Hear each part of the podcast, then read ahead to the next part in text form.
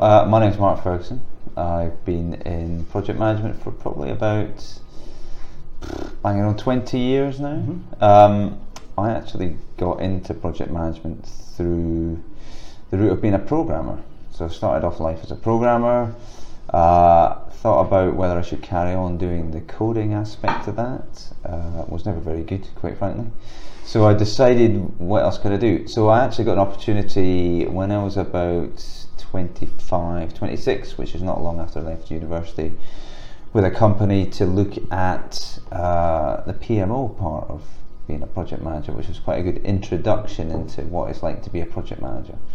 So uh, with that company, I looked at the various things around uh, how you run a project, but more from supporting project managers at that point, and then moving into being a project manager after that. Um, what that helped me do was learn the fundamentals of what a project's about, without necessarily throwing me into the deep end of here's a project and learn on the fly about what it means to manage one. Yeah, I got into it that way. Uh, I've been doing it ever since, slowly building up into bigger projects, uh, programs eventually.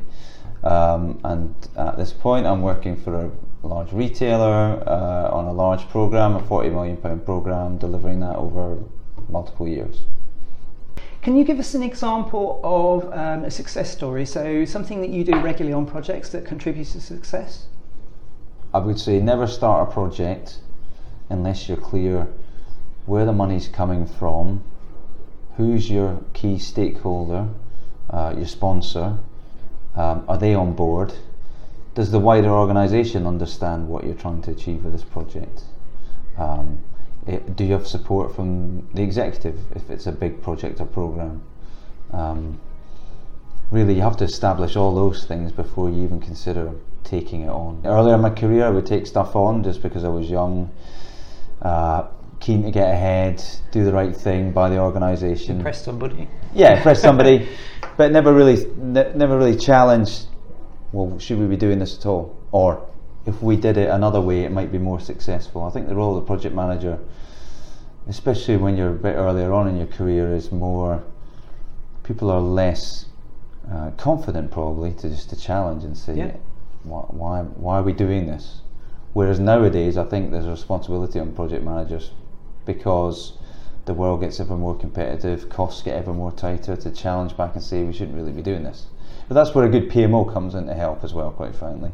There should have been a process a project had gone through before a project manager's even really on it, quite frankly, to say, do we want to do this as an organisation? Right? You know, by the time you're there standing up a team, mobilising a project, um, it should have been through a number of levels of governance for it to even be signed off to, to start ramping a team up. The other thing that people often don't do that you should do is give yourself enough time to mobilise a project team. Uh, often it's, uh, and I made a mistake myself quite a few number of times, was when you're planning the project out, you never give yourself enough time at the start to get that team in place. So, you know, no matter the size of the project or the program, if it's a program, you're going to need more time to get your core team in place. So your PMO people, if you've got different work streams, who are the PMs who are going to go on that work stream? Do you need to get people out of the business to help you? Um, if you do, that's a negotiation with people within the business because you're taking away people from their day jobs. They'll normally want you to backfill them. Again, that'll come with a cost. So there's all that sort of stuff that people tend to forget. Mm-hmm. It tends to come back and bite you unless you do it properly up front. Okay, so thinking back over your experience, can you give us an example of something that went wrong, what you learned from it? Yeah, so when I was uh, with a large consulting firm, um, we were asked to come in and uh, mobilise a Solvency II program. So, for those of you who don't work in the world of insurance, Solvency II was a large uh, regulatory initiative that, thankfully, for most insurance companies, has been delivered now. Um, but at the time, it was the largest game in town, quite frankly. Uh, uh, we had to go into a very large bank and mobilise the programme. Um, I was relatively early on in my career, so it was a bit gung ho. It was a bit, and you know, I was at a consulting firm where people tend to think they know the answer to everything. Um, and what I didn't do there was spend enough time getting to know the stakeholders. You're talking a hundred million pound program getting that thing up and running across multiple business units is no mean feat. The challenge really was getting the different business units to play ball. This is a bank where there had been recent acquisitions, it was coming off the back of the financial crisis, so there was a lot going on in financial services at that point anyway. So my real mistake there was to think, well, I'm sitting at the group level, so therefore people shall do what I say. Right. And really, people are always really looking for what's in it for them. So it's taking the time to explain, well, why are we doing this project? What are the benefits, if any? Now, you think about something like Solvency 2, people always thought it was just a regulatory Mm-hmm. bit of work that had to be done. It was a real pain. There's no benefits, um, but actually we took the time to understand. Well, if we do this properly, then there are significant financial benefits to doing Solvency two well, um, and it will deliver benefits in terms of reporting for the wider organisation. If you use, you can use your capital better. Um, working all that stuff out up front and getting the stakeholders from the various business units bought in was something that I had to do after the fact when the program wasn't going anywhere. So I learned a lesson really in terms of although you can operate at a certain level in terms of seniority or within an organisation, whether if it's a big organisation at the group level, you still got a lot of stakeholders you need to convince to go along in the journey. Um, I think that sort of learning only comes with time, quite frankly. I think you need to sort of make the mistake yourself and learn that one. Uh, People can tell you it, um, but often you have to learn it the hard way. What alerted you to the fact that something was going wrong? Well, I was gleefully going along and reporting on how well we were doing in terms of the programme and getting it mobilised. Uh, whereas in the background, only that I only found out later there was the various business units were trying to torpedo it and do their own thing.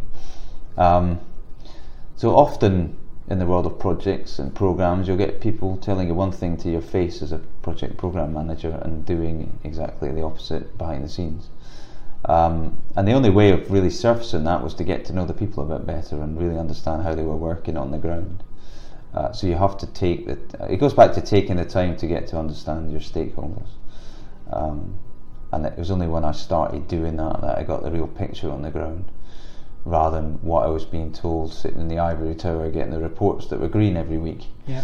Um, that that's the difference, I think, getting out there and talking to people. So was that talking to senior people or the people reporting into them? So initially, I was talking to the senior people. So you, you, I was at the level of talking to managing directors, heads of, in terms of getting the program mobilised in their areas. Um, again, it came back to getting the PMO established properly, and really getting alongside them, getting under the covers of what was going on on the ground. Mark, thanks for that. So we've heard from Mark today about how he's recovered from something that went wrong and about what he does on projects to make them work well. Anton Chekhov said, Knowledge is of no value unless you put it into practice. I believe the value of learning comes not just from documenting the past, but from changing what we do in the future. So, my challenge to you is what can you learn from this? What will you do differently in your projects as a result of Mark's experience? Let me know in the comments. If you enjoyed this video and found it stimulating, please leave a comment or a like or both, or share it with others on social media. If you think these videos are useful and interesting, let me know and I'll make more of them. If you want to appear in one, let me know. For other videos on project management topics, take a look at my video channel. For articles on project management and PMO topics, visit my website, pragmaticpmo.com, or follow me on Twitter at pragmaticpmo. To connect with me more personally, search LinkedIn for Ken Burrell Pragmatic PMO. In the meantime, until the next time, thanks for watching.